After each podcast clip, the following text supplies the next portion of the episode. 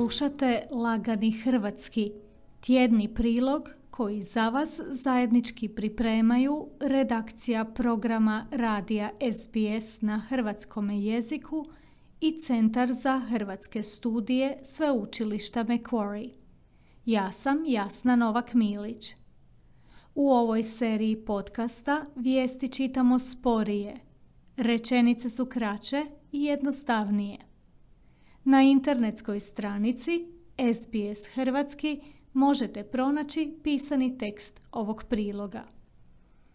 Prije priloga tumačimo manje poznate riječi i izraze.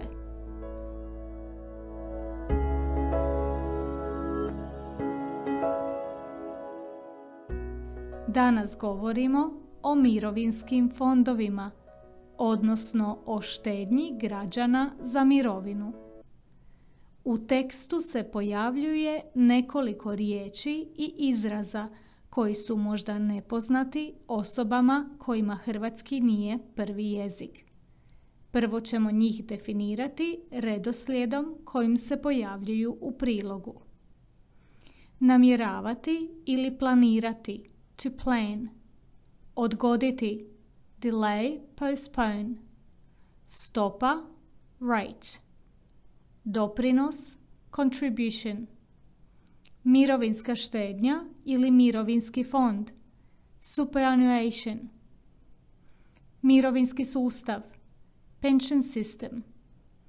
Desetljeće decade. Međunarodni monetarni fond International Monetary Fund. Izvješće report. Nekretnina real estate. Savezni rizničar Federal Treasurer. Održiv sustainable. Učinkovit ili efikasan effective. Sindikat union. Oporba ili opozicija opposition. Postupno gradually. Pravobranitelj ili pravobraniteljica ombudsman. U prosjeku on average. Iznemoglost exhaustion. Savezna vlada Australije namjerava za sada odgoditi povećanje minimalne stope doprinosa za mirovinsku štednju. Tako je odlučeno nakon detaljne revizije mirovinskoga sustava. To je prva veća revizija australskoga mirovinskoga sustava u posljednja tri desetljeća. Michael Callahan, nekadašnji direktor Međunarodnog odjela u Ministarstvu financija i predstavnik Australije u Međunarodnom monetarnom fondu, u svojem je izvješću naveo da bi veće stope obveznih doprinosa mogle omesti rast plaća. Također je naveo da zbog pandemije i zbog rasta cijena nekretnina vrijeme nije prikladno za povećanje najniže stope doprinosa. Nakon revizije, savezni rizničar Josh Frydenberg naglasio je da je australski mirovinski sustav solidan, održiv i učinkovit. Ipak, rekao je Frydenberg, poboljšanja su moguća. Odgodu povećanja minimalne stope doprinosa kritizirali su sindikati i oporba. Oni su istaknuli da vlada tako šteti slabije plaćenim radnicima.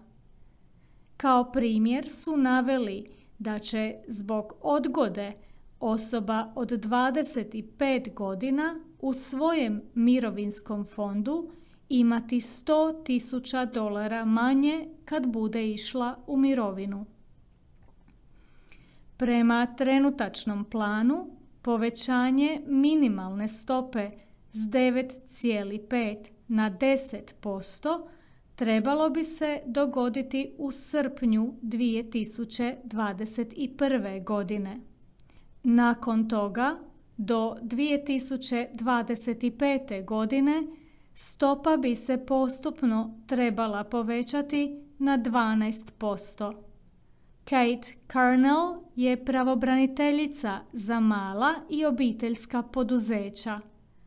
Ona smatra da je odluka vlade dobra za male i obiteljske tvrtke.